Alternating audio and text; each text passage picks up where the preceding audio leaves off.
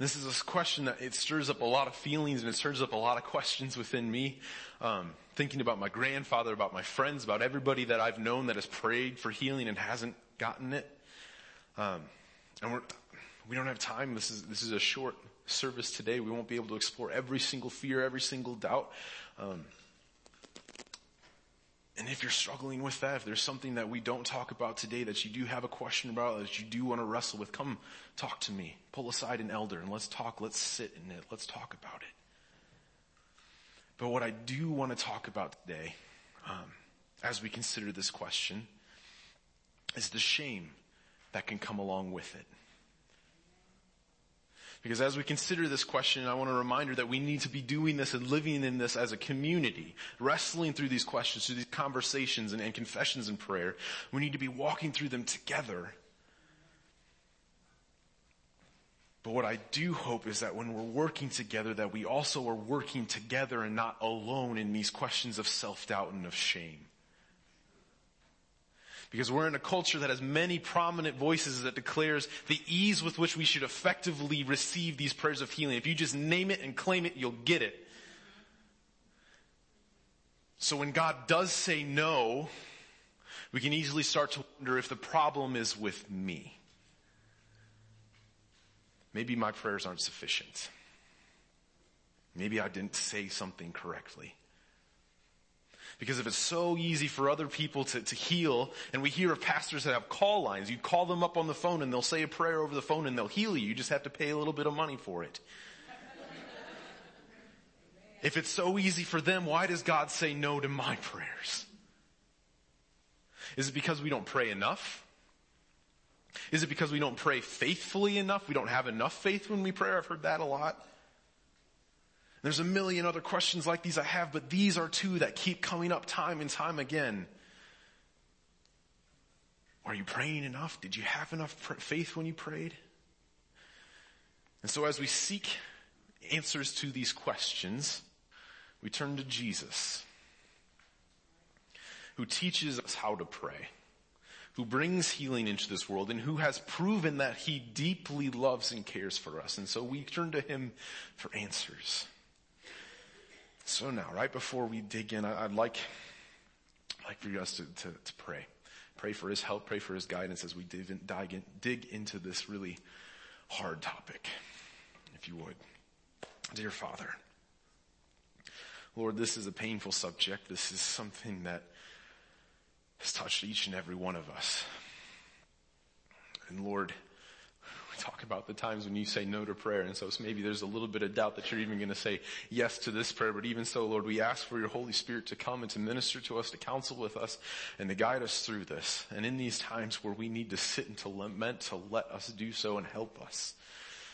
And Lord, give me your words as I sit up here and I, I talk, Lord. If there's anything that I say that is not from you, Lord, may it be corrected, may it be forgotten, and may we move on in your glorious way. And we pray this in the name of your son, Jesus. Amen. All right, so to get into this first, that first big question that I, that I often hear, but does God say no because we don't pray enough? And as we ask this question, there's a number of passages that come to my mind. Maybe they come to yours that convict us of this. You think of Paul. Paul talks about how he prays without ceasing. And man, that seems physically impossible to do and yet he still does it. And so in comparison, I think about myself and I think about all the different times when I'm not praying. I'm not praying without ceasing. Maybe that's why my prayers aren't answered. And Jesus told that story about a persistent widow, um, who didn't stop bothering the judge until she got the answer that she wanted. And so maybe I just need to keep hammering away at God until finally he says yes. Maybe his no is just temporary. He's just testing me, just wanting me to keep praying and praying and praying. But as you think about that, I invite you to look with me at Matthew 26, turning to Matthew 26 verses 36 through 46. And this is Jesus in the Garden of Gethsemane, right before his crucifixion. Right before he's facing, and he knows he's facing incredible pain and torment and agony. And this is what he does. Then Jesus went with them to a place called Gethsemane and he said to his disciples, sit here while I go over there and pray. And taking with him Peter and the two sons of Zebedee, he began to be sorrowful and troubled. And he said to them, My soul is sorrowful, even to death. Remain here and watch with me. And going a little further, he fell on his face and he prayed, saying, My father, if it be possible, let this cup pass from me. Nevertheless, not as I will, but as you will. And he came to the disciples and he found them sleeping and he said to Peter, so ye could not watch with me one hour?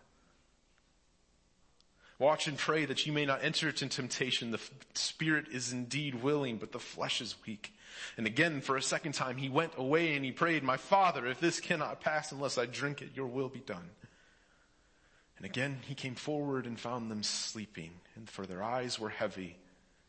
And so leaving them again, he went away and prayed for the third time, saying the same words again. And then he came to the disciples and said to them, sleep and take your rest later on.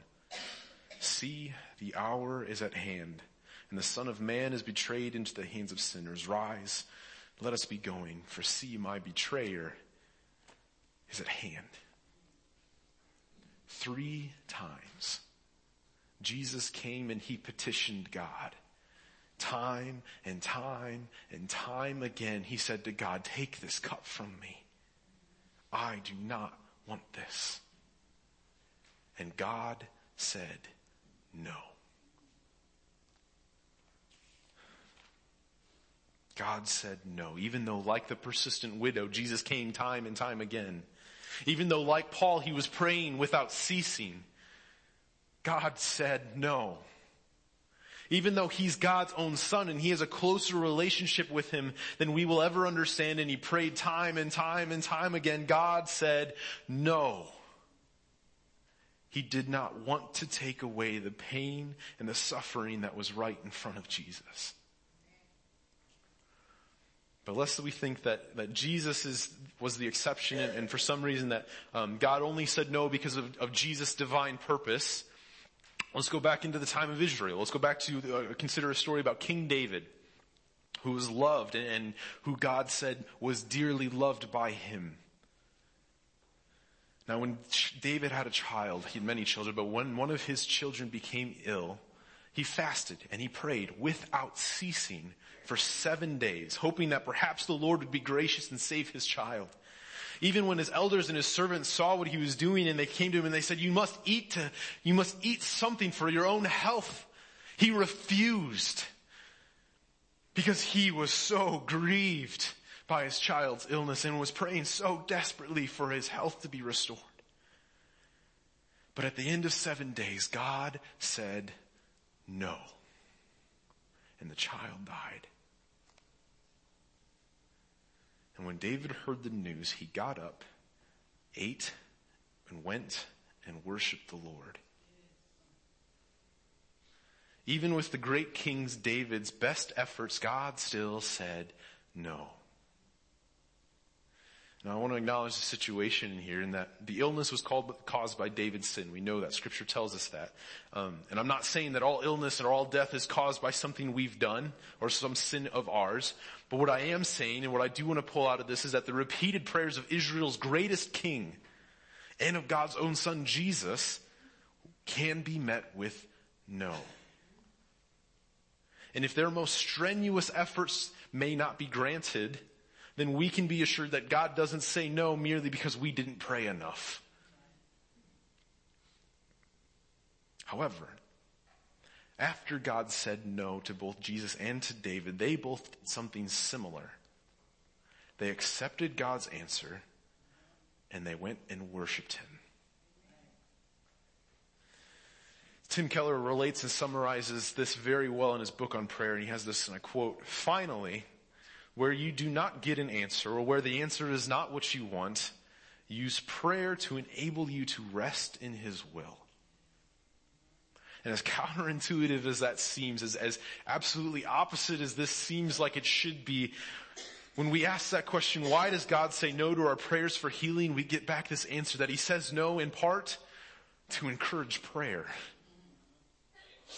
He says no so that you'll pray more.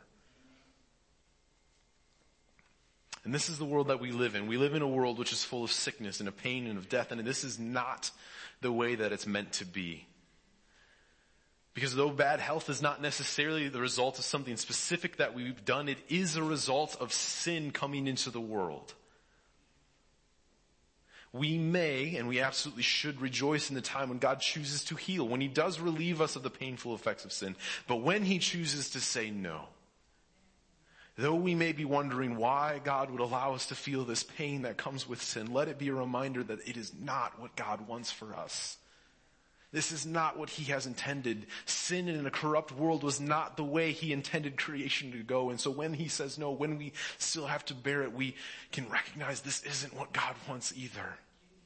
Because when God says no to our prayers of healing, let us acknowledge that God's will is being enacted. And even though we may never understand it, it encourages us to pray to the one who knows the pain that comes with that answer. And he does not give it lightly. But if God chooses when to say no, regardless of our effort, why does Jesus talk about needing faith? And that having faith as small as a mustard seed is, is enough to move mountains. And if that small of faith is enough to move mountains, surely just a little bit of faith should be enough to bring healing. In essence, we still encounter this question of, does God say no because we didn't pray with enough faith? And when we ask this question, passages such as Matthew 21, 21 come up where Jesus tells the disciples that if they have faith and they do not doubt, they can command a mountain to be thrown into the sea and it will happen. Or there's James 1 verses 6 and 7 among many others. And in that James says, um, if we ask without doubt, then our requests or we, if we ask with doubt rather than our requests won't be answered. He's saying that you're, in that he was saying their prayers aren't answered because they have doubt and that just further seems to convict us that, man, maybe that prayer wasn't answered because I doubted God. And indeed, in these passages, it is enforcing, reinforcing that notion that we do have to have faith when we come in prayer for them to be answered. But remember back to Jesus in the Garden of Gethsemane. There will never be anyone who has the same amount of faith as Jesus. And God still said no. And again, lest we make, think that God was making an exception in this rule of faith for Jesus, consider Paul. Turning to, to 2 Corinthians 12, verses 7 through 10, Paul, um, he relates this scene of his life. He says, starting in verse 7, so to keep me from becoming conceited because of the surpassing greatness of the revelations that he'd been given, a great thorn or a thorn was given me in the flesh. A messenger of Satan to harass me to keep me from becoming conceited. Three times I pleaded with the Lord about this, that this should leave me. But he said to me, my grace is sufficient for you, for my power is made perfect in weakness. Therefore, I will boast all the more gladly of my weakness so that the power of Christ may rest upon me. For the sake of Christ, then, I am content with weaknesses, insults, hardships, persecutions, and calamities. For when I am weak, then I am strong. This is the apostle that wrote a lot of the New Testament, who shows time and time again that his faith and his prayers and requests are often answered. And yet here he writes that he writes that he asked God to remove this thorn from his flesh three different times and God said no. Not a not yet. Not a wait for a little bit. No. I won't remove it. And here again we see a man of God being told no. And what does he do afterward? He rejoices. He has this pain that he so desperately wants to be taken away and he prays fervently about it. And when, yet when God says no, he rejoices. He praises the Lord for his weakness because Christ's power rests on him through it. And that seems so weird, to be frank. Because what, what we see through Paul and, and Jesus and through these other passages is that faith is incredibly important to prayer. But let me remind you, let us remember that faith isn't something that we generate in ourselves. It's not something that you can just follow a specific set of instructions or a specific set of steps and all of a sudden you have more faith. You can't go buy it. You can't dig it up in the soil. No, faith is the work of God inside of you. And it's the work of God bringing you to Him. And so when we see Paul rejoicing when God says no, he's rejoicing because God is using his weakness and his weaknesses to build up his faith. And that is worth rejoicing in using his weakness to build up his reliance on Jesus Christ. And we see the answer to our second question, see the answer to this, this accusation that maybe God didn't answer your prayer because you didn't have enough faith.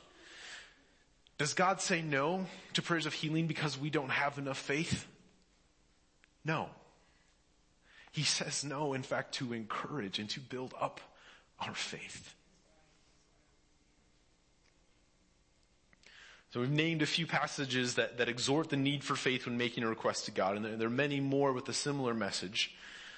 And the importance of faith in God cannot be overstated, but it is frequently misapplied.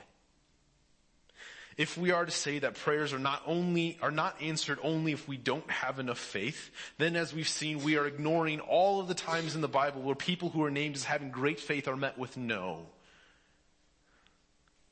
For even if we have great faith, we still don't know what God has planned. The greater our faith, the more closely we can discern God's will, as we talked about last week. But even then, God may still say no. And in those times, we can rest in knowing that His will is accomplished and through it God desires to build our faith.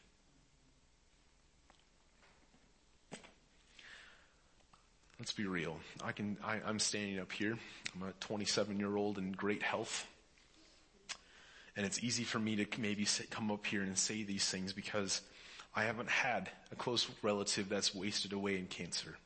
I haven't had to sit forth in the long trials that cancer and chemotherapy bring forth. I haven't had to care for someone with Alzheimer's, for a spouse, or someone close to me with dementia, and all the challenges and years of heartache that that brings. And I don't know the depths of pain that come from losing a child. I don't. But Jesus does. Jesus knows what that pain's like. Jesus knows what that pain is like to be have prayers for healing come back with a no. So let me close by reading a story from Philip Yancey's book. It's a, it's a book called Disappointment with God. And if that all, at all resonates with you, I encourage you to go read this book because it's excellent. But here's a, here's a, a passage from it. Philip relates the story of a friend named Douglas in the book. Douglas um, turned down a lucrative career in order to go do urban ministry and not have, earn a lot of money. But then his wife got breast cancer and it spread to, his, to her lungs. And so Douglas had to do all the chores around the house while she was in chemo and battled with depression. And then one night, as Douglas was driving, he got hit by a drunk driver. And he was seriously injured. The injuries that he sustained left him with debilitating headaches. And uh, that struck him without warning and it permanently affected his vision. One eye would constantly wander and he developed double vision couldn't walk downstairs anymore without help. And the worst part, in his opinion, was that he couldn't read anymore. Something that was one of the great joys in his life was to be able to open up a book and read page by page. But now, because of his sight and the headaches and everything, he could barely read a page without being racked with pain. And so he was re- reduced to listening to audiobooks, which to him were a poor excuse. And so when Philip sat down with Douglas and asked him how he dealt with this disappointment, he had a very startling answer. Douglas said, to tell you the truth, I didn't feel any disappointment with God. The reason is this. I learned first through my wife's illness and then especially through the accident not to confuse God with life. And he said, I'm no stoic. I'm as upset about what happened to me as anyone could possibly be. I feel free to curse the unfairness of life and to vent all my grief and vent all my anger.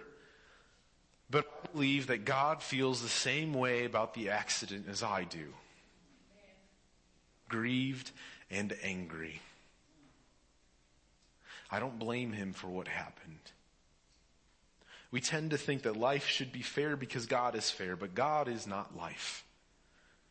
And if I confuse God with the physical reality of life in a sinful and broken and corrupted world, by expecting constant good health, for example, then I set myself up for crashing disappointment. God is, God's existence, even His love for me does not depend on my good health. Douglas said, frankly, I've had more time and opportunity to work on my relationship with God during my impairment than I ever had before. So Philip goes on to say, if we develop a relationship with God apart from our life circumstances, then we may be able to hang out when the physical reality breaks down. We can learn to trust God despite unfairness in life, which is kind of the main message of Job. Later on, as Douglas is about to leave, he leans forward with this one final thought and he said to Philip, I challenge you to go home and read again the story of Jesus. Was life fair for him? Because for me, the cross demolished for all time that basic assumption that life is fair. And with that, I think Douglas nailed it right on the head. In these times when we lament pain and sickness and death and destruction in life in this world, we cry out from that Psalm 42, why are you cast down, all my soul? And why are you in turmoil within me? But we know there's an end. And so we continue in declaring to our souls hope in God. For I shall praise him again. My salvation and my God. Amen.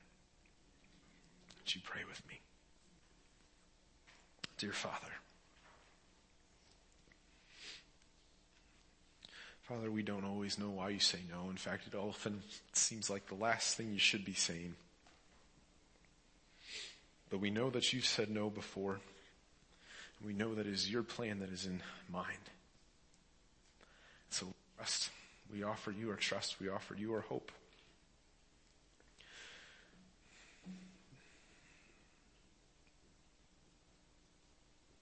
Don't leave us empty handed. Help us in these times. Hear us in our lament. Don't let us be alone. In your name we pray.